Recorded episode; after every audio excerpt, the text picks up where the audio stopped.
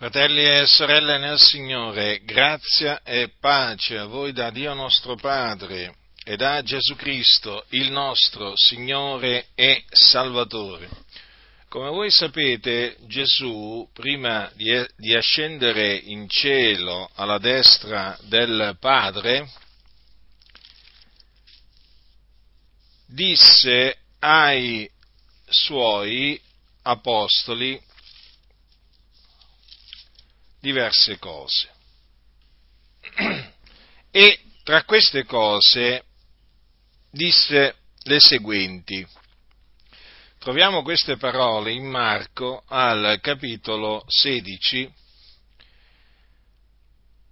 a partire dal versetto 15.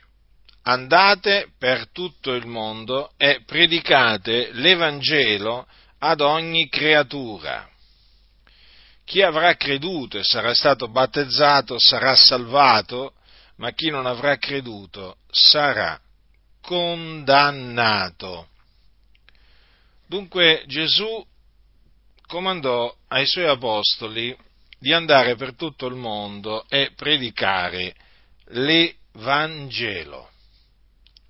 Quindi affidò loro la predicazione dell'Evangelo. Ma che cos'è l'Evangelo? In che cosa consiste la predicazione dell'Evangelo? Sapete, la parola Vangelo o Evangelo è una parola molto conosciuta, molto conosciuta. Pensate che ci sono tante persone non credenti cioè che non credono nell'Evangelo, che eh, usano delle frasi dove c'è appunto la parola Evangelo, senza sapere che cosa significa. Per esempio c'è quella famosa frase che eh, alcuni eh, diciamo, ripetono per affermare che una determinata affermazione non è, non è verità. Ed è quella che dice non è il Vangelo. Come dire, quello che tu affermi non è che non può essere messo in discussione, ma può essere tranquillamente messo in discussione perché non è, non è Vangelo, non è il Vangelo. E nelle, nelle, chiese, eh, nelle, chiese, nelle denominazioni evangeliche, la parola Evangelo è usata. Nessuno può mettere in dubbio, nemmeno io, che la parola Evangelo venga usata. Mm, anzi, viene usata, dobbiamo riconoscere, molto. Ma il punto qual è? Che molti di quelli che nelle chiese menzionano il termine Vangelo non sanno cosa sia l'Evangelo. O meglio, quando gli si chiede che, che cos'è l'Evangelo, ti dicono che l'Evangelo è una buona notizia. Ma non sanno alla fine quale sia questa buona notizia. Allora, la parola Evangelo significa buona notizia. E, e quindi è la buona notizia. Ora, qual è questa buona notizia? Perché è una. Non è che sono più buone notizie, o un insieme di buone notizie, un pacchetto di buone notizie. No, è la buona notizia. Infatti è chiamata la buona novella. La parola della buona novella. Perché vi dico questo? Perché ho eh, potuto appurare nel tempo che veramente molti non sanno cosa sia l'Evangelo. Perché praticamente per Evangelo loro intendono un insieme di dottrine, un insieme di cose, di affermazioni, ma che non sono l'Evangelo. Vi faccio un esempio proprio eh, molto emblematico. Avete mai sentito la parola Vangelo quadrangolare? Ora, l'espressione Vangelo quadrangolare è un'espressione, diciamo, molto vecchia e che eh, il movimento pentecostale ha adottato. Ecco perché vi dico appunto che questa è una, una, una, diciamo, un'espressione molto conosciuta. Il Vangelo quadrangolare, no? quattro lati, quattro angoli. Allora, considerate che c'è anche una denominazione pentecostale che si chiama la Chiesa internazionale del Vangelo quadrangolare. E questo eh, Vangelo quadrangolare oramai eh, cioè, si è diffuso a macchia d'olio. Per cui il termine Vangelo viene sempre, generalmente nell'ambiente pentecostale, viene associato al Vangelo quadrangolare. Guardate che questa espressione l'ho sentita anche in mezzo alle assemblee di Dio in Italia affinché alcuni non comincino a dire no, ma tra di noi, soprattutto quelli delle Adi, no, ma tra di noi questa espressione non viene usata, no, l'ho sentita, l'ho sentita, è come se l'ho sentita. Allora, che cosa, che cosa si intende per Vangelo quadrangolare? Si intende questa, eh, diciamo, si intende questo. Gesù salva, Gesù battezza con lo Spirito Santo, Gesù guarisce, Gesù ritorna. Questo è il Vangelo quadrangolare e questo è l'Evangelo secondo molte chiese pentecostali, diciamo quasi tutte, va? Ma vorrei dire tutte, eh? Perché sostanzialmente oggi chi mette in discussione appunto questa, questa, questa affermazione praticamente viene accusato di essere un eretico. Ora, riflettete un momento.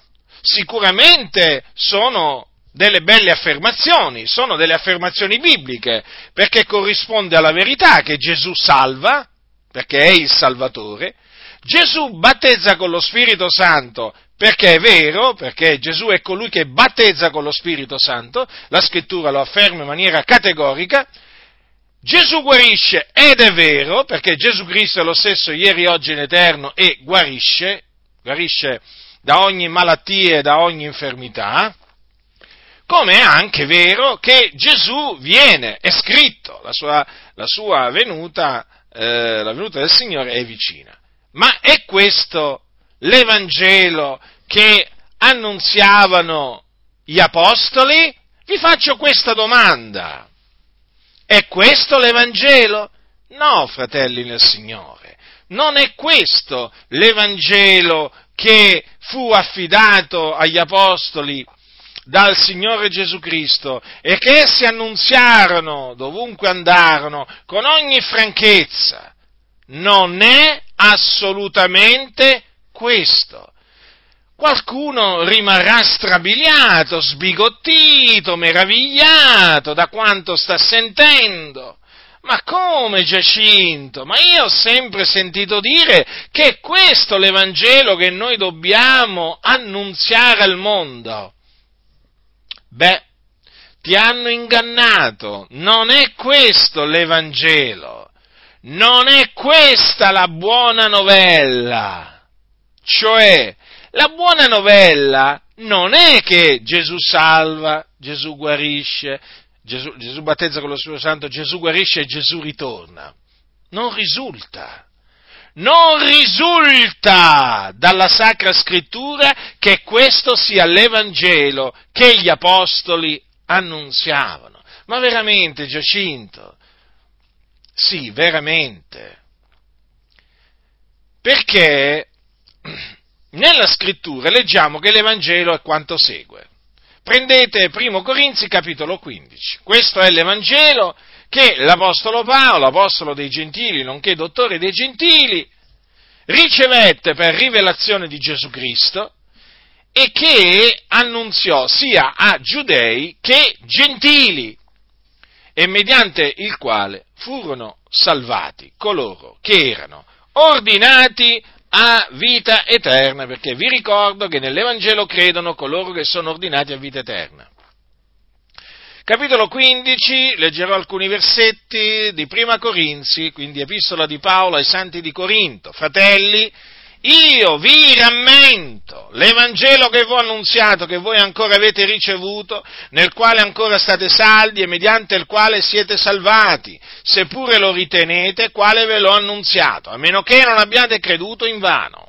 Poiché vi ho prima di tutto trasmesso come l'ho ricevuto anch'io, che Cristo è morto per i nostri peccati, secondo le scritture, che fu seppellito, che risuscitò il terzo giorno, secondo le scritture, che apparve a Cefa, poi ai dodici, poi apparve più di 500 fratelli in una volta, dei quali la maggior parte rimane ancora in vita e alcuni sono morti, poi apparve a Giacomo, poi a tutti gli apostoli, e ultimo di tutti apparve anche a me come all'aborto, perché io sono il minimo degli apostoli e non sono degno d'essere chiamato apostolo, perché ho perseguitato la Chiesa di Dio, ma per la grazia di Dio io sono quello che sono e la grazia sua verso di me non è stata vana, anzi ho faticato più di loro tutti, non già io, però ma la grazia di Dio che è con me, sia dunque io o siano loro, così noi predichiamo e così voi avete creduto. Ecco dunque l'Evangelo che l'Apostolo Paolo ricevette per rivelazione di Gesù Cristo. Infatti notate cosa dice? L'ho prima di tutto trasmesso come l'ho ricevuto anch'io. Da chi lo ricevette? Da qualche altro apostolo? No, lo ricevette per rivelazione di Gesù Cristo. Questo lo dice l'Apostolo Paolo ai santi della Galazia, quando dice loro, in vero fratelli, io vi dichiaro che l'Evangelo da me annunziato non è secondo l'uomo, poiché io stesso non l'ho ricevuto né l'ho imparato da alcun uomo, ma l'ho ricevuto per rivelazione di Gesù Cristo. Ora l'Evangelo che Paolo ricevette per rivelazione di Gesù Cristo è lo stesso Evangelo che predicarono i dodici. Voi sapete che Paolo infatti non faceva parte dei dodici, quantunque fu costituito dal Signore anche lui apostolo. Ecco, questo è l'Evangelo che Cristo Gesù comandò ai suoi apostoli di predicare e che essi andarono a predicare. Allora, Cristo è morto per i nostri peccati secondo le scritture fu seppellito, risuscitò il terzo giorno secondo le scritture e apparve ai suoi discepoli. O come mi piace eh, dire usando una dichiarazione che l'apostolo, l'apostolo, Pietro fece a casa di Cornelio eh, apparve eh, non, a, non a tutto il popolo ma ai testimoni che erano prima stati scelti da Dio Notate bene eh, come vengono chiamati gli, i, i discepoli, i testimoni che erano prima stati scelti da Dio. Ecco dunque, fratelli nel Signore, in che cosa consiste l'Evangelo, la buona novella.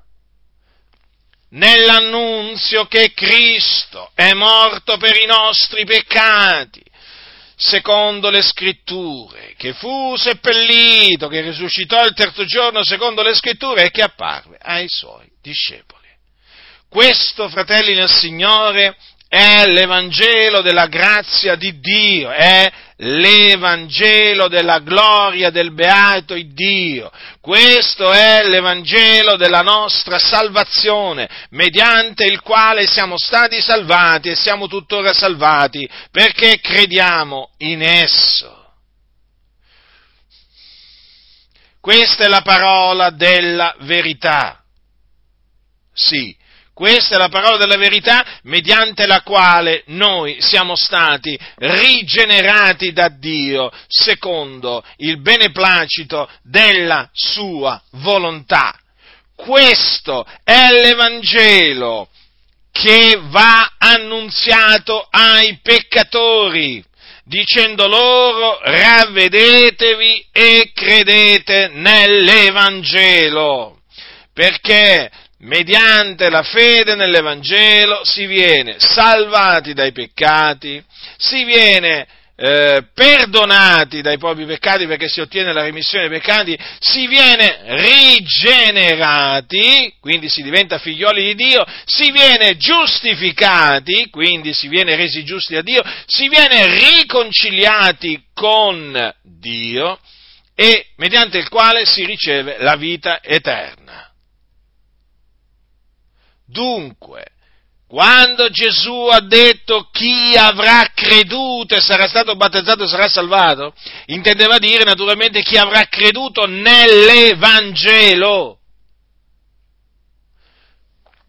E naturalmente anche quando disse chi non avrà creduto sarà condannato, intendeva dire chi non avrà creduto nell'Evangelo. Quindi mentre da un lato coloro che ascoltano l'Evangelo e credono nell'Evangelo vengono salvati dai loro peccati, giustificati, perdonati, riconciliati con Dio, ottengono la vita eterna, coloro che non credono nell'Evangelo rimangono sotto la condanna di Dio, l'ira di Dio resta sopra di loro eh? e naturalmente quando moriranno se ne andranno in perdizione, cioè nell'Ades, dove c'è il fuoco e dove saranno tormentati nel fuoco. Perché Gesù lo ha detto, chi non avrà creduto sarà condannato. Dunque non è assolutamente vero che gli uomini quando muoiono vanno tutti in cielo, in paradiso, nel regno dei cieli è una menzogna. In cielo, nel regno dei cieli, vengono salvati solamente dal Signore coloro che muoiono in Cristo Gesù. Quindi coloro che dopo aver creduto nell'Evangelo perseverano nella fede fino al momento in cui spirano. Questi sono coloro che entrano nel regno dei cieli. Gli altri non entrano nel regno dei cieli. Non importa, non importa, fratelli nel Signore, quanto buoni potessero apparire, quanto galantuomini si dice che fossero, sapete che c'è questa espressione molto comune peraltro in mezzo alla massoneria, era un galantuomo, o un gentiluomo, ascoltatemi, l'inferno è pieno di galantuomini, eh? L'inferno è pieno zeppo di galantuomini. Perché chi non avrà creduto, anche se ha la reputazione di galantuomo, chi non avrà creduto sarà condannato. Questo lo dico con ogni franchezza, anzi, lo ridico con ogni franchezza affinché nessuno di voi si illuda. Non credete a quei pastori, cosiddetti pastori, eh? che fanno capire che alla fine in cielo ci si può andare anche senza avere creduto nell'Evangelo. È una menzogna, vi stanno ingannando, vi, vi stanno ingannando, vi stanno dicendo una menzogna, non gli dovete credere, anzi, proprio vi dovete ritirare e schivare costoro, li dovete schivare, perché sono dei seduttori di menti, fratelli nel Signore, sono dei seduttori di menti, questi vi odiano, questi che vi parlano in questa maniera, ma da quando in qua quelli che muoiono nei loro peccati vanno anche loro in cielo, ma da quando in qua Gesù disse se non credete che sono io il Cristo, morrete nei vostri peccati, e lo disse ai giudei, che di sabato andavano a pregare in sinagoga, a dei giudei le disse queste parole, che di sabato andavano ad ascoltare la legge, i profeti e i salmi, eh? Sì, sì, a dei giudei, e quindi e quindi, fratelli nel Signore, badate bene a voi stessi e non vi fate trascinare dall'errore degli scellerati affinché non scadiate dalla vostra fermezza perché questo è quello che vogliono fare costoro, vogliono farvi scadere dalla vostra fermezza. Ora Gesù disse, se non credete che io sono il Cristo, morrete nei vostri peccati. Quindi è evidente che credere nell'Evangelo credere che Gesù è il Cristo è la stessa identica cosa. Infatti, l'Evangelo è la buona novella che Gesù è il Cristo. Questo è scritto in, negli Atti degli Apostoli, al capitolo 5, l'ultimo versetto, ricordatevi, l'ultimo versetto del capitolo 5 degli Atti degli Apostoli. Ogni giorno nel Tempio e per le case non restavano di insegnare, non restavano di insegnare, di annunziare la buona novella che Gesù è il Cristo. Vedete? La buona novella, quindi l'Evangelo. Ecco in cosa consiste l'Evangelo nell'annunzio che Gesù di Nazareth è il Cristo di Dio e difatti, per ritornare a Corinto, per così dire, noi leggiamo negli Atti degli Apostoli che, eh, che Paolo eh, dice quando furono venuti, eh, quando Sile e Timoteo furono venuti dalla Macedonia, Paolo si diede tutto quanto alla predicazione testimoniando ai giudei che Gesù era il Cristo. Capitolo 18 degli Atti, al versetto 5. Quindi che cosa faceva l'Apostolo Paolo? Annunziava, testimoniava ai giudei, come anche ai gentili, che Gesù era il Cristo. Questo, questa espressione significa che annunziava ai giudei l'Evangelo. Eh? Ecco, è chiaro, fratelli nel Signore, la Sacra Scrittura è chiara e il mio desiderio è che questa cosa sia chiara nella vostra mente che veramente abbiate dunque di che rispondere a quelli che vi vengano a proporre un altro Evangelo, come appunto il Vangelo quadrangolare, perché poi sostanzialmente il Vangelo quadrangolare è un altro Evangelo.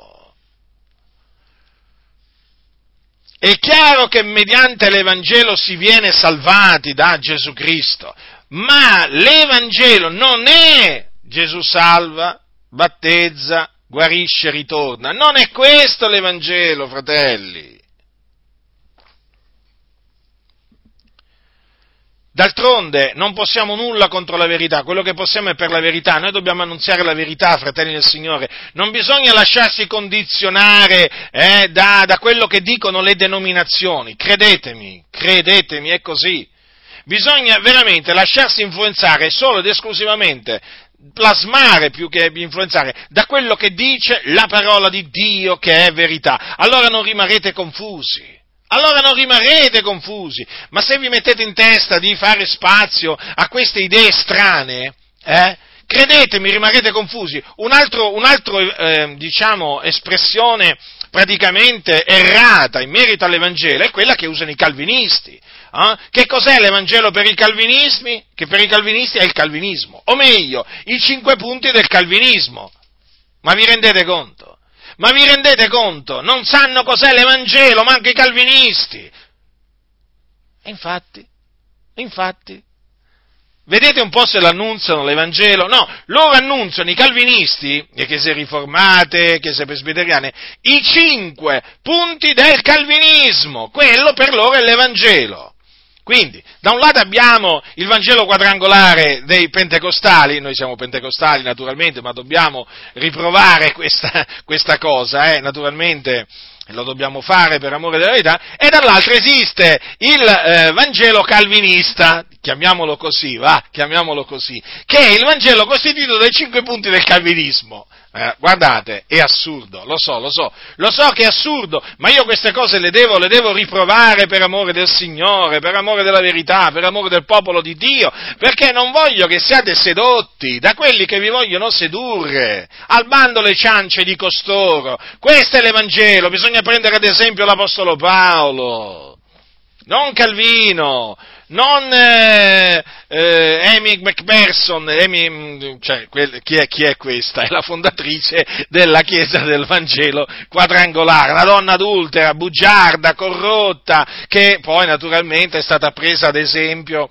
soprattutto da tante, da tante donne, soprattutto da, in ambito pentecostale, dalle cosiddette pastoresse, eh? che sapete che la donna non, non può non può ricevere dal Signore il ministero di pastore perché non, non le è permesso di insegnare, però si sono, create, si sono create queste pastoresse da loro stesse e queste pastoresse conoscono molto bene la storia della, della, della Chiesa internazionale del Vangelo quadrangolare, o meglio, più che magari la storia del, di, questa, di questa denominazione, perché di denominazione si tratta, e, ehm, eh, che praticamente ha circa 100 anni di esistenza, eh, e conoscono la fondatrice, Amy McPherson. Ah, che donna, che donna, se, se, leggete la storia di questa donna, veramente vi si accappona, vi si accappona la pelle. E lei, appunto, no, era molto conosciuta a quel tempo perché ci teneva sempre a proclamare il cosiddetto Vangelo quadrangolare. Poi è un'espressione che lei ha molto, diciamo, contribuito a diffondere nel movimento, nel movimento pentecostale, con tutti, naturalmente, i danni con tutti i danni che questa, che questa dichiarazione ha fatto. Eh? Ricordatevi che alla donna non è permesso di, eh, di, insegnare, è permesso di pregare, profetizzare, ma non le è permesso di insegnare. Allora, quindi, affinché non rimaniate sedotti, fratelli del Signore, da quelli che vi vengano a presentare un altro Evangelo, che poi ve lo presentano in maniera subdola, eh? in maniera subdola, perché alla fine, se voi, se voi, se voi notate, no, soprattutto parlando, mi riferisco adesso al cosiddetto Vangelo quadrangolare, beh, in effetti, se uno ci riflette bene, no, è vero che Gesù salva, battezza, guarisce e ritorna, eh, ma non è questo l'Evangelo. Capite? Non è questo l'Evangelo, è bello sentirsi dire, anche voglio dire, eh, mm, cioè, Vangelo quadrangolare, no? Quadrangolare, no? Insomma, è anche, diciamo, mm, eh, diciamo, uno non è che ha difficoltà a sentirla come, come espressione, è anche bella come espressione, diciamo così, ma non è l'Evangelo. Allora, fratelli, Vedete, a Corinto l'Apostolo Paolo quindi annunziò l'Evangelo, che, l'Evangelo che appunto afferma che Gesù di Nazareth è il Cristo. Mm? Ma Paolo naturalmente lo annunziò pure per esempio anche a Tessalonica. Infatti cosa, cosa si legge a Tessalonica, eh, nel, nel, capitolo 17 degli Atti? Leggiamo all'inizio ed essendo passati per Anfipoli e per Apollonia vennero a Tessalonica, dove era una sinagoga dei giudei. E Paolo, secondo la sua usanza, entrò da loro e per tre sabati tenne loro ragionamenti tratti dalle scritture, spiegando e dimostrando che era stato necessario che il Cristo soffrisse e risuscitasse dai morti, e il Cristo gli diceva, è quel Gesù che io v'annunzio. Vedete dunque, Paolo annunziava che Gesù era il Cristo, perché questo era ed è l'Evangelo. Ma che cosa significa che Gesù è il Cristo? Per cui noi affermiamo naturalmente che Cristo è morto per i nostri peccati secondo le scritture eh? e che risuscitò il terzo giorno secondo le scritture. Che cosa dobbiamo intendere quando leggiamo che Gesù era il Cristo? È il Cristo? Allora dobbiamo intendere questo, hm? che Gesù di Nazareth è l'unto di Dio. Infatti il termine Cristo, eh, il termine italiano Cristo deriva dal greco Christos, che significa unto. Eh? La parola Messia è una parola praticamente, eh, diciamo che ha lo stesso significato, solo che è tra- tradotta da una eh, parola ebraica, Mashiach, hm? che comunque sia significa sempre eh, eh unto eh? unto. Quindi quando noi, quando noi affermiamo che Gesù è il Cristo, stiamo dicendo che Gesù è l'unto di Dio. Infatti questa fu la dichiarazione meravigliosa che ehm, l'apostolo, eh, l'apostolo, l'apostolo, Pietro eh, fece, fece un giorno eh, alla, a quella domanda, vi ricordate quando Gesù fece ai suoi, ai suoi discepoli quella, quella domanda? Eh? Adesso andiamo leggere, adesso andiamo a leggere che cosa troviamo, troviamo scritto nel capitolo 16 di Matteo.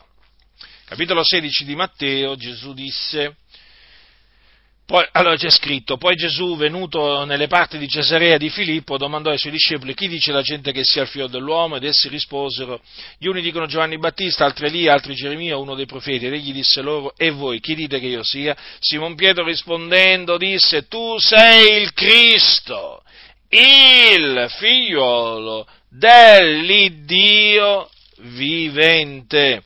Dunque, avete capito dunque, fratelli nel Signore? Questa è la dichiarazione di fede, appunto, di, ehm, di Pietro. Eh? E naturalmente, que- quella, naturalmente, quella, dichiarazione di fede è una dichiarazione eh, giusta.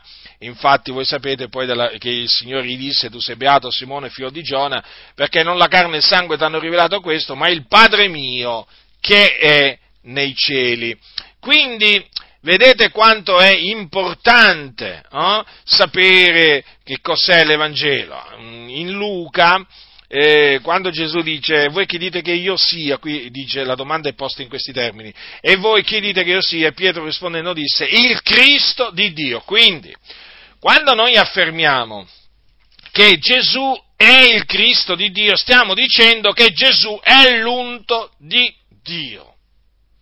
Ora, fatemi aprire una doverosa parentesi per esprimere il mio sdegno, la mia riprovazione verso tutti coloro che nell'ambiente eh, pentecostale chiamano il, il loro conduttore eh, eh, l'unto di Dio. Voglio esprimere ver- veramente il mio sdegno, ma con forza, perché veramente siamo stanchi stufi, eh, siamo anche schifati nel sentire eh, chiamare, eh, diciamo, dei conduttori eh, l'unto di Dio. Quello è l'unto di Dio. No, No, non è così, perché l'unto di Dio è Gesù di Nazareth e nessuno si può arrogare, si può prendere questo titolo e a nessun altro va dato questo titolo. Quindi voi, voi, ascoltatemi, voi che ancora chiamate il pastore eh, della, della chiesa che frequentate l'unto di Dio, dovete ravvedervi eh, chiedere perdono al Signore e smettere di chiamare in questa maniera il vostro pastore, perché dovete chiamare così soltanto Gesù di Nazareth, il figlio di Dio, perché è lui l'unto di Dio. Ma che cosa vogliono dire in queste chiese quando, quando dicono l'unto di Dio? No? il pastore è l'unto di Dio, ve lo dico io che cosa vogliono, che cosa vogliono dire. Ve lo spiego in termini molto pratici e semplici. Vogliono dire che quell'uomo non può essere ripreso neppure se pecca, neppure se insegna un'eresia, neppure se lascia la moglie e, naturalmente se ne va con una donna o con un uomo, neppure se viene preso in fragrante di ladrocinio, neppure se bestemmia, neppure se dice parolacce. Insomma, non importa quello che faccia, il cosiddetto unto di Dio, non gli si può dire niente, una sorta di intoccabile. Praticamente io lo chiamerei il mafioso intoccabile. Ma quale unto di Dio? Ci sono pastori che basta vederli, ascoltatemi, basta solo vederli, non è che li dovete ascoltare, basta vederli e sembrano al capone. Al capone o il padrino, eh? Sì, sì, sì, sì, sì, veramente sembrano dei boss mafiosi, boss della malavita. È tremendo. E quelli sarebbero i cosiddetti unti di Dio. Ci manca solo che, vanno, che vadano in giro armati con la pistola o con il Kalashnikov, eh? Ma per il resto, li vedete in faccia, veramente, sono dei mafiosi spiccicati, eh? E come ci tengono a manifestare la loro mafiosità? Non esiste cristianità in costoro, esiste la mafiosità si contraddistinguono per il loro fare mafioso, parlare mafioso, ragionare mafioso. Fateli scendere dal pulpito, parlateci, conosceteli e poi vi renderete conto che avete a che fare con mafiosi. Lo ripeto, mafiosi. Eh, lo so, lo so, non piace sentire dire questo, non mi interessa, è la verità, è la verità, è la verità. E questi mafiosi eh, nella loro denominazione sono a loro agio, sapete perché? Perché sopra di loro ci sono altri mafiosi che li coprono. Capite? E quindi spadroneggiano, e quindi signoreggiano, maltrattano, ingannano tanto. Sopra di loro ci sono altri mafiosi. Eh? Non importa che organismo ci sia sopra di loro, come sia chiamato, ci sono altri mafiosi come loro, peggio di loro, si coprono a vicenda, capite? Anche perché hanno bisogno gli uni degli altri e quindi sono intoccabili. Guardate questi mafiosi, se in una chiesa, se in una chiesa, eh, eh, Tizio fa un torto a Caio, io vi posso assicurare che nel momento in cui eh, Caio si lamenterà del torto ricevuto da Tizio, Caio avrà la vita durissima, sarà discriminato e, diciamo, costretto ad andarsene dalla denominazione. Perché? Perché in queste denominazioni si schierano sempre dalla parte dei carnefici e mai dalla parte delle vittime. Poi, se i carnefici sono pastori, non vi dico, non vi dico, anzi, superfluo che ve lo dica, fratelli del Signore, hanno sempre la meglio, i ladri, gli adulteri, gli omosessuali, fanno carriera, fanno carriera, bugiardi, bestemmiatori, oltraggiatori, calunniatori. Attenzione, sto parlando dei cosiddetti unti di Dio, li troverete sempre ai vertici di queste denominazioni organizzazioni, perché ai vertici ci si può andare solo se si è mafiosi. Eh? Questi qui, ve lo ripeto, di cristianità non hanno niente, sono, hanno della mafiosità costoro. Mafiosi! Altro che, altro che. E poi però li chiamano unti. Allora quindi, per, per, ritornare al discorso, non chiamate nessuno l'unto di Dio tranne che Gesù. Esaltate Gesù, glorificate Gesù il Cristo. Eh? Ditelo, io credo che Gesù è il Cristo di Dio, l'unto di Dio. Eh? Ditelo quando veramente evangelizzate, ditelo quando siete in preghiera, ditelo quando, mentre mangiate con gli altri, non importa al lavoro, a casa, con credenti, con non credenti. Ditelo, io credo e proclamo che Gesù di Nazareth è il Cristo di Dio, cioè l'unto di Dio. Questo dovete dire, non che il vostro pastore è l'unto di Dio, quando non è altro che un mafioso, bugiardo, oltraggiatore, calunniatore. Eh? Dovete proclamare Gesù, la messianità di Gesù, dovete proclamare che Gesù è il Cristo, altro che, e invece molti che cosa vanno in giro a dire? Vanno a parlare del loro pastore invece che annunziare che Gesù è il Cristo, vanno a parlare della loro denominazione, eh, invece che dell'Evangelo.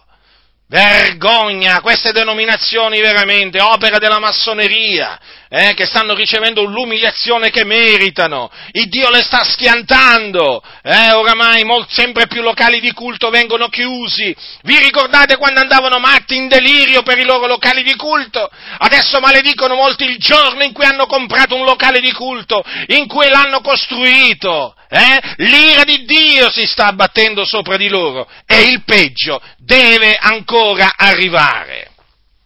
Dunque state molto attenti quindi a, que- a, quelli che vi presentano un altro unto, eh sì, non solo un altro Evangelo, ma anche un altro unto. Sono sdegnato, schifato, fratelli nel Signore, quando io leggo le scritture, leggo che Paolo non si faceva chiamare l'unto di Dio, Pietro non si faceva chiamare l'unto di Dio.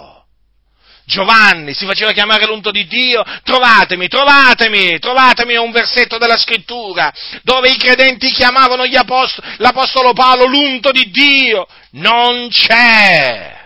Vedete cosa facevano gli apostoli? Annunziavano che Gesù era l'unto di Dio e questo anche noi facciamo, perché questo è l'Evangelo. Questo è l'Evangelo. Allora, quindi quando, quando, noi affermiamo che Gesù di Nazareth, no, di Nazareth o il Nazareno, perché lui fu allevato a Nazareth, nacque a Betlemme di Giuda, però fu allevato a Nazareth, eh? ricordatevelo questo, ecco perché Gesù di Nazareth o Gesù il Nazareno. Allora quando noi affermiamo che Gesù di Nazareth è il Cristo, vogliamo dire quindi che Gesù di Nazareth è l'unto di Dio. E infatti egli fu unto di Spirito Santo e di potenza. La sua unzione, eh, Dio lo unse di Spirito Santo e di potenza al Giordano dopo che egli uscì dall'acqua. Vi ricordate che al Giordano lui, eh, Gesù fu battezzato da Giovanni il Battista, eh, nelle acque del, Giordano, e dice la, la, Sacra Scrittura, tosto che fu battezzato salì fuori dell'acqua ed ecco i cieli s'apersero ed egli vide lo Spirito di Dio scendere come una colomba e venire sopra lui. Vedete? Lì è eh, quando Gesù eh, fu eh, unto di Spirito Santo e di potenza, quando appunto il Padre pose il suo Santo Spirito sopra Gesù.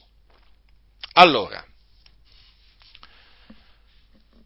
dell'unto di Dio Dio aveva preannunziato la venuta tramite i suoi profeti. E infatti noi troviamo scritto, troviamo nelle scritture profetiche molti riferimenti all'unto di Dio, cioè al Cristo di Dio.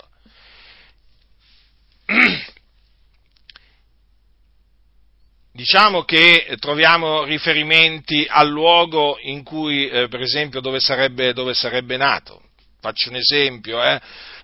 E diciamo, infatti Betlemme, dove, dove, il, dove Gesù nacque a Betlemme, beh, questo, eh, Gesù nacque a Betlemme affinché si adempisse quello che era stato detto dal profeta. Eh? Ma ci sono tanti, tanti, tanti altri riferimenti nelle scritture profetiche concernenti l'unto di Dio, ossia il Cristo di Dio. Mm? E se voi infatti leggete attentamente Matteo, Marco, Luca e Giovanni, vi renderete conto di quante scritture eh, parlavano del Cristo e che si sono adempiute in Gesù di Nazareth.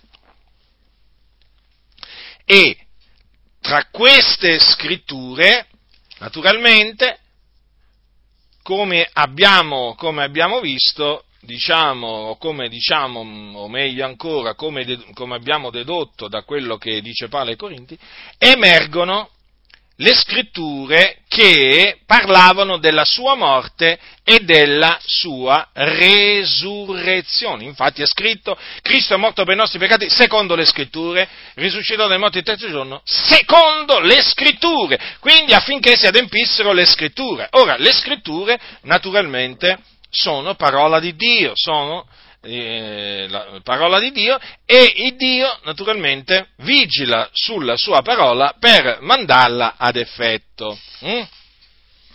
Allora leggiamo per esempio in merito alla morte del Cristo, centinaia di anni prima che Gesù venisse, eh, nascesse eh, a Betlemme, eh, eh Isaia, Isaia, disse da parte di Dio, del, del, del Cristo di Dio, ma egli è stato trafitto a motivo delle nostre trasgressioni, fiaccato a motivo delle nostre iniquità. Il castigo per cui abbiamo pace è stato su, eh, lui e per le sue lividure noi abbiamo avuto guarigione. Naturalmente questo giusto per, naturalmente per citare alcune parole del profeta Isaia in merito al Cristo. In particolare eh, vorrei concentrarmi sul, su questa predizione che Gesù sarebbe stato eh, trafitto a motivo delle nostre trasgressioni, fiaccato a motivo delle nostre iniquità. Mm?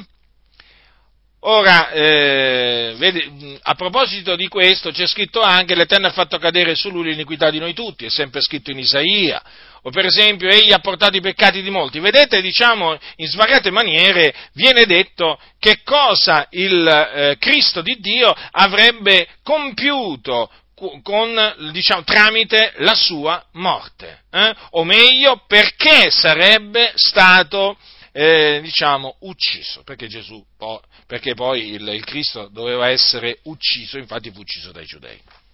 Quindi, egli eh, sarebbe morto per i nostri peccati, si sarebbe caricato dei nostri peccati, per compiere l'espiazione dei nostri peccati. E difatti questo è quello che avvenne. Gesù di Nazareth che non conobbe peccato, benché fu in ogni cosa tentato come noi, però senza peccare, hm?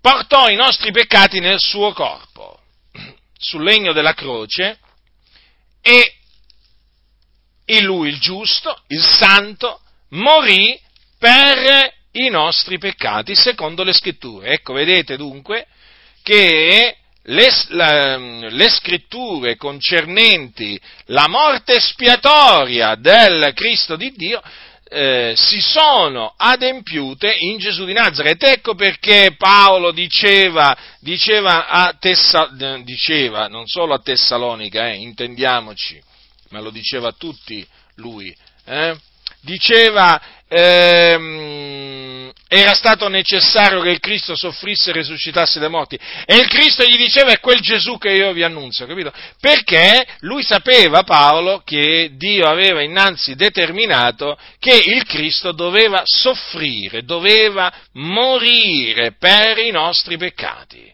E il Cristo è quel Gesù che io vi annunzio. Quale Gesù? Perché ce ne sono tanti, eh? Gesù di Nazareth, eh?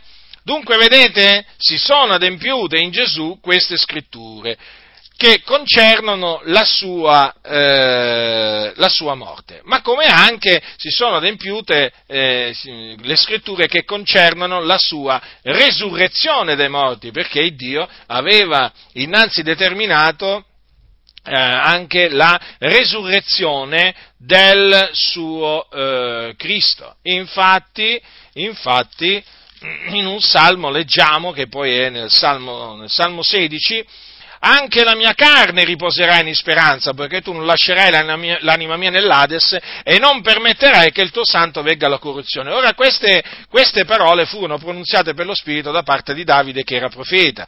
Che cosa fece Davide? Parlò, antivedendola, parlò della resurrezione del Cristo, dicendo che non sarebbe stato lasciato nell'Ades e che la sua carne non avrebbe veduto la corruzione. E di fatti Gesù è risuscitato dai morti. E in lui quindi si sono adempiute quindi, le parole che eh, Dio aveva pronunziato per bocca di Davide in merito alla resurrezione del suo Cristo.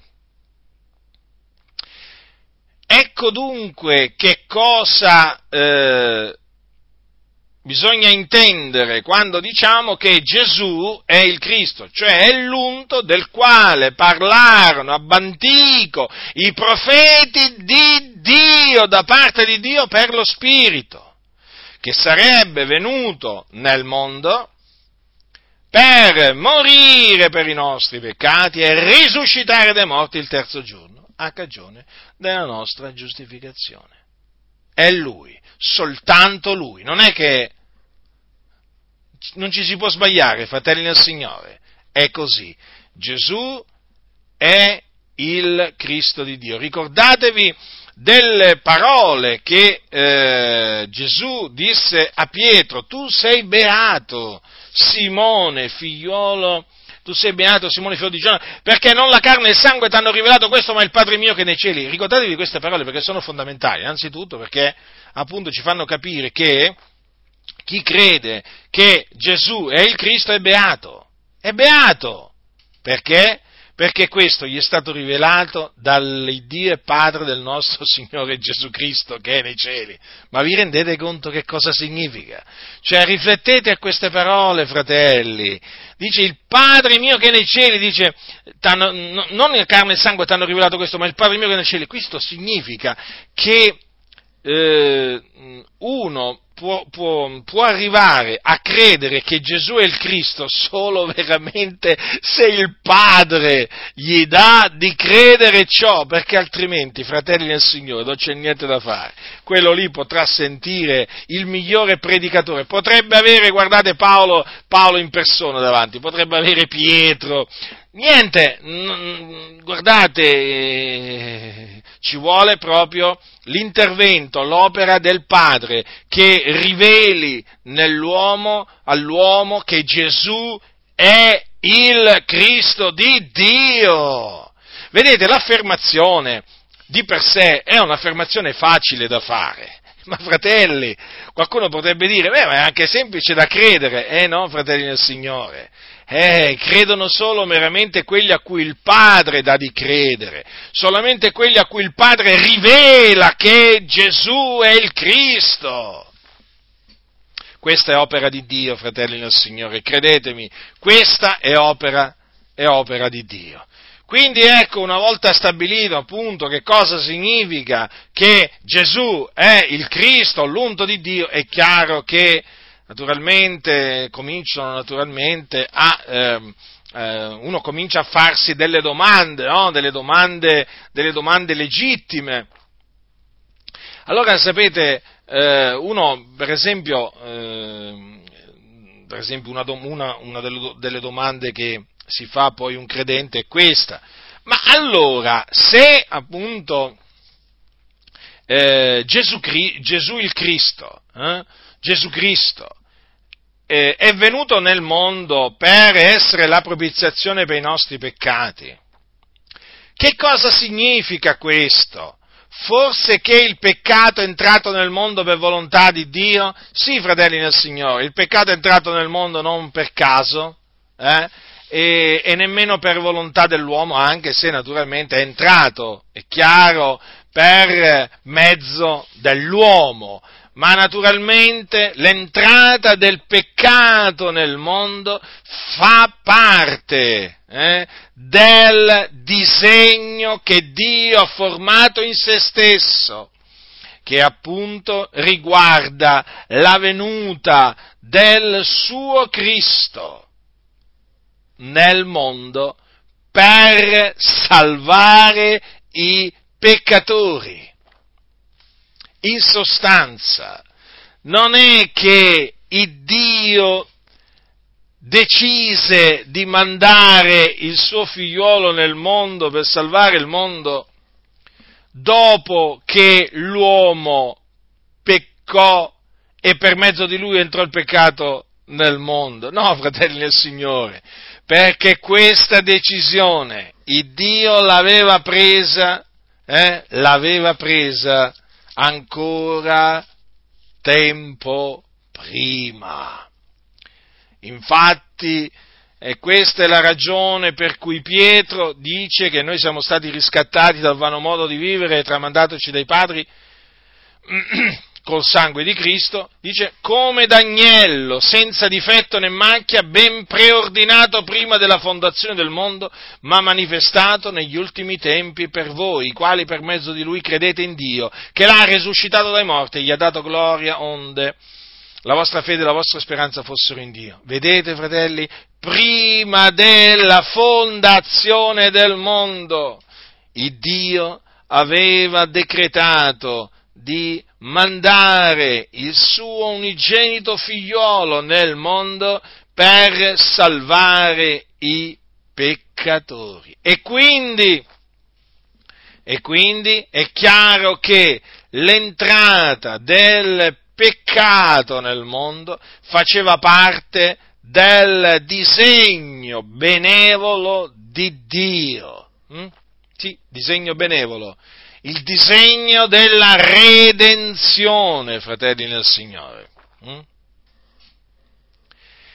E dunque l'Evangelo eh, non è altro che il disegno salvifico che Dio aveva formato in se stesso avanti i secoli che poi Dio ha adempiuto nella pienezza dei tempi.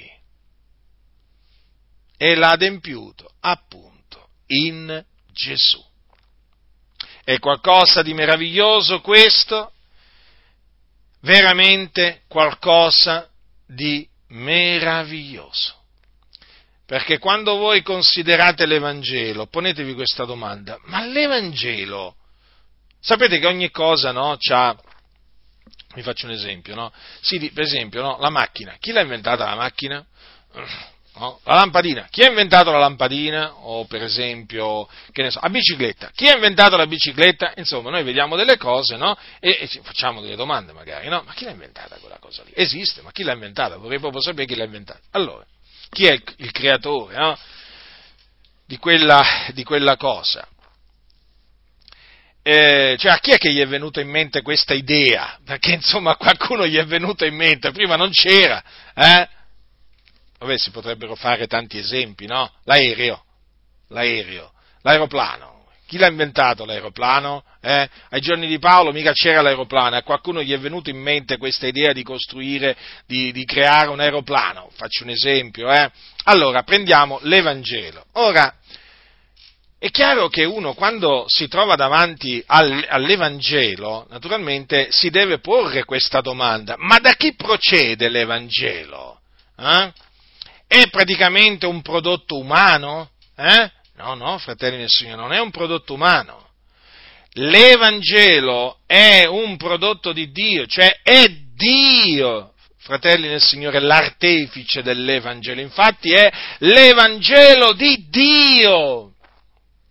In altre parole, fratelli, è Lui che ha formato questo piano di redenzione e che l'ha mandato ad effetto in Gesù Cristo, il nostro Signore. È Lui! Non è meraviglioso, fratelli nel Signore? Eh? Non è meraviglioso veramente considerare questo? Per me è qualcosa di meraviglioso. Veramente l'Evangelo è meraviglioso, perché è stato ideato, eh? da colui che è il meraviglioso. Veramente un disegno meraviglioso.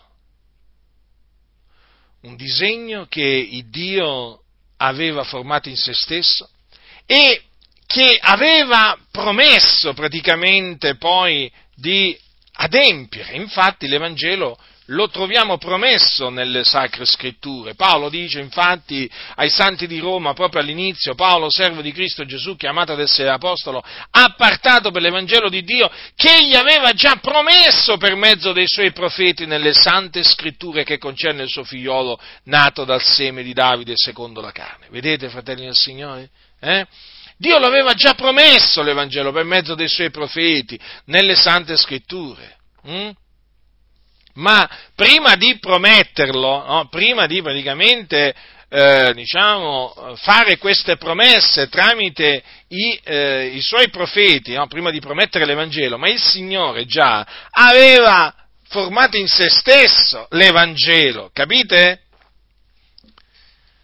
È qualcosa di meraviglioso. Io quando considero l'Evangelo, fratelli del Signore, io piego le ginocchia davanti a Dio e dico, Signore, ma veramente ma tu sei grande hai fatto, diciamo, il Signore, considerate la sapienza di Dio, fratelli, no?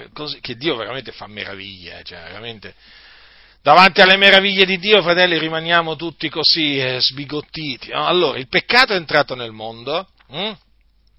L'uomo naturalmente è diventato schiavo del peccato, perché chi commette il peccato è schiavo del peccato, e, Gesù, e Dio ha mandato, ha mandato eh, il suo unto per salvare i peccatori dalla schiavitù del peccato. Ma ditemi voi, fratelli, ma chi poteva concepire questo disegno così meraviglioso? Un uomo forse? No, fratelli del Signore, ma che può fare l'uomo? L'uomo non può fare un capello bianco o nero non può fare un capello bianco e nero. Ah, voi direte, sì, vabbè, però ha fatto l'aereo, ha fatto la macchina, sì, vabbè, ha fatto la macchina, l'aereo perché Dio gli ha dato intelligenza, ma poi le ha fatte queste cose con, cose, con materiale che Dio gli ha, gli ha dato. Eh? Ma io vi ricordo che quando Dio fece tutte le, quando Dio, quando Dio creò tutte le cose, eh, quando Dio creò i mondi, li fece dal nulla, eh, non, da cose, non, da cose, che già esistevano, no, questo giusto per ricordare, giusto per ricordare chi è Dio, eh, en passant, eh, diciamo, perché sapete che alcuni, alcuni pensano di essere Dio, eh, allora gli ricordiamo a costoro eh, che per fede intendiamo che i mondi sono stati formati dalla parola di Dio, così che le cose che si vedono non sono state tratte da cose apparenti, quindi da cose che preesistevano. Eh. L'uomo, l'uomo, fa le cose ma da cose che già esistono, ma Dio ha fatto le, le cose cose, ha fatto i mondi da cose, tra, eh, traendole da cose che non eh, cioè non è che le ha tratte il Signore da cose, le cose che ha fatte, non è che le ha tratte da cose che esistevano, esistevano già, i mondi, i mondi. Vi rendete conto di quanto è grande Dio, fratelli, fratelli nel Signore? E poi, una, diciamo un particolare, considerate come ha fatto l'uomo, eh? l'ha fatto dalla polvere, dalla polvere, fratelli, dalla polvere ha fatto l'uomo, eh? E la donna da una costola dell'uomo. Ma c'è uomo che possa fare una cosa del genere? No, fratelli nel Signore. Ma noi parliamo di Dio, fratelli nel Signore. Ma l'uomo non può fare un capello bianco e nero, eh? Considerate le opere di Dio che sono meravigliose. Quindi vedete, l'Evangelo, no? L'Evangelo di Dio è una meraviglia, fratelli nel Signore.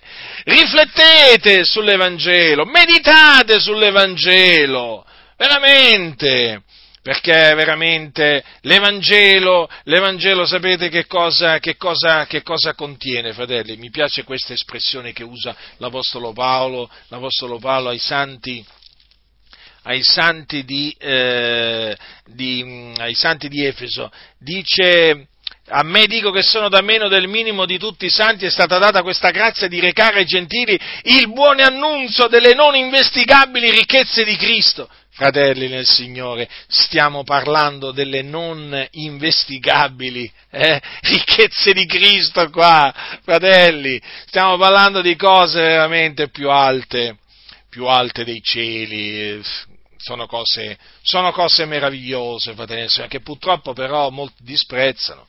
Noi le apprezziamo da profondo del nostro cuore, veramente glorifichiamo Dio, eh?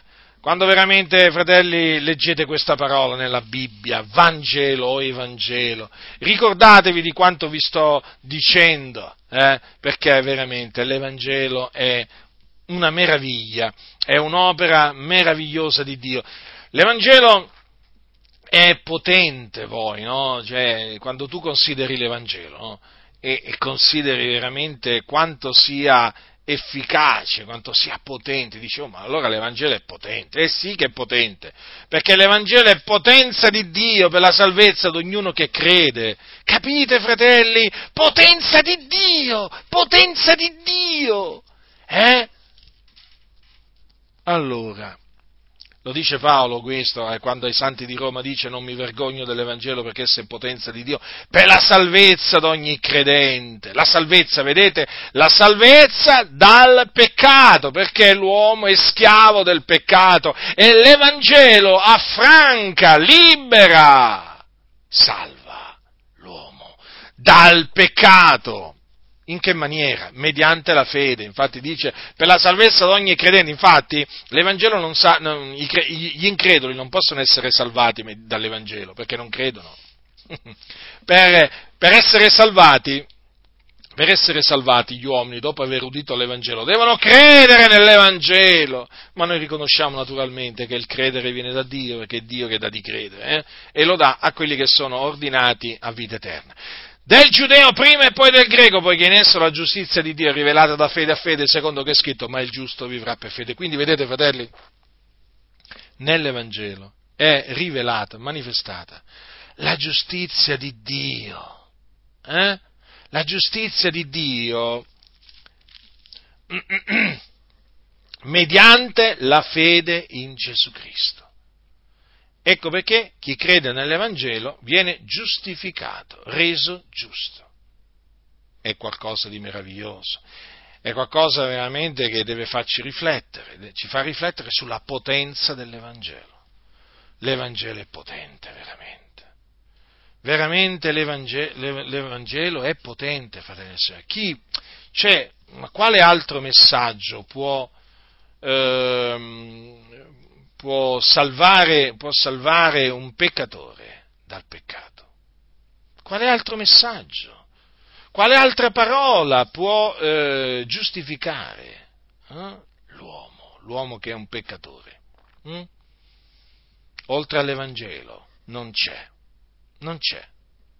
Quindi vi avverto, non andate a dire alle persone Gesù vi ama, Gesù vuole riempire il vuoto che avete dentro di voi, Gesù vuole risolvere i vostri problemi. Questo non è l'Evangelo, potenza di Dio per la salvezza di ogni credente. L'Evangelo, ve l'ho detto che cos'è, è la buona novella che Gesù è il Cristo.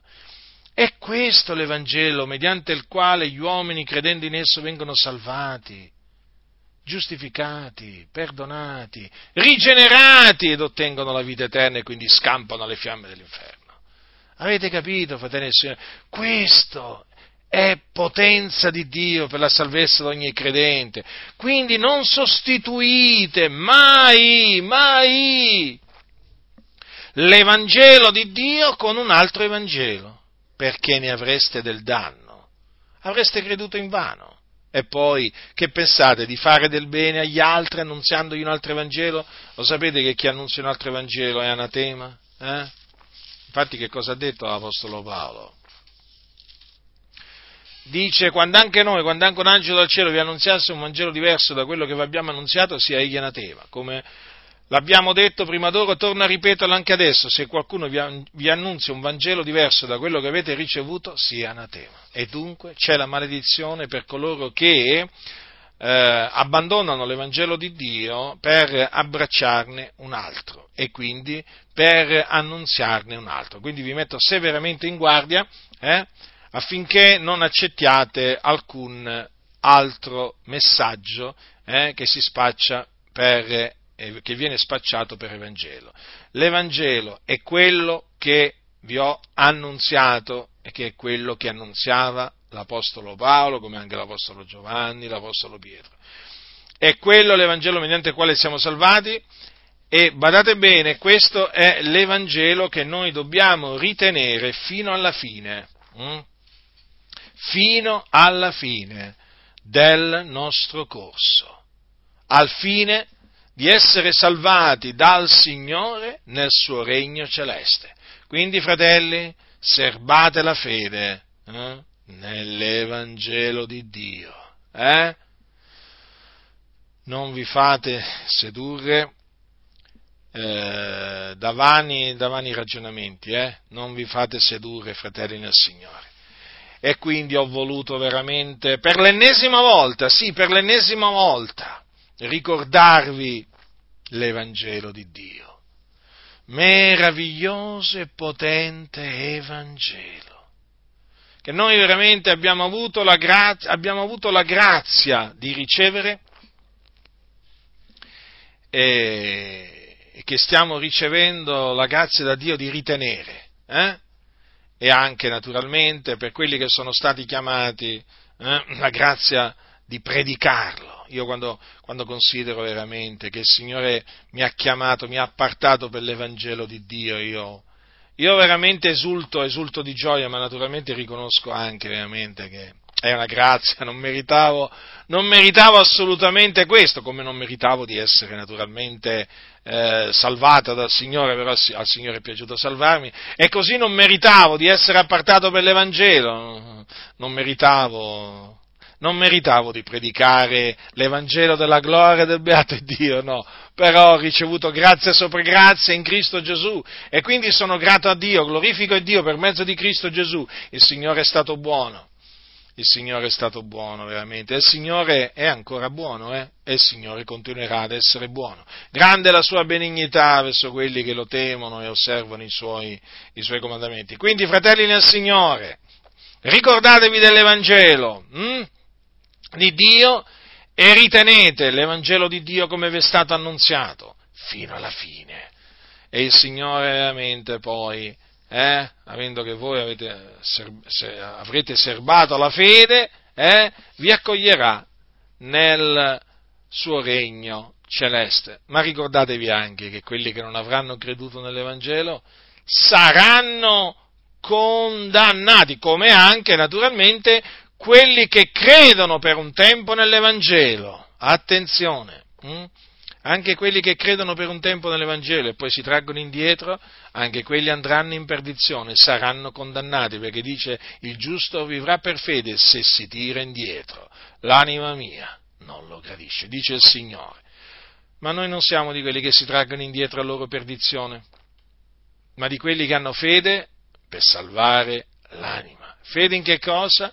Nell'Evangelo della gloria del beato Dio. Oh, meraviglioso e potente Evangelo.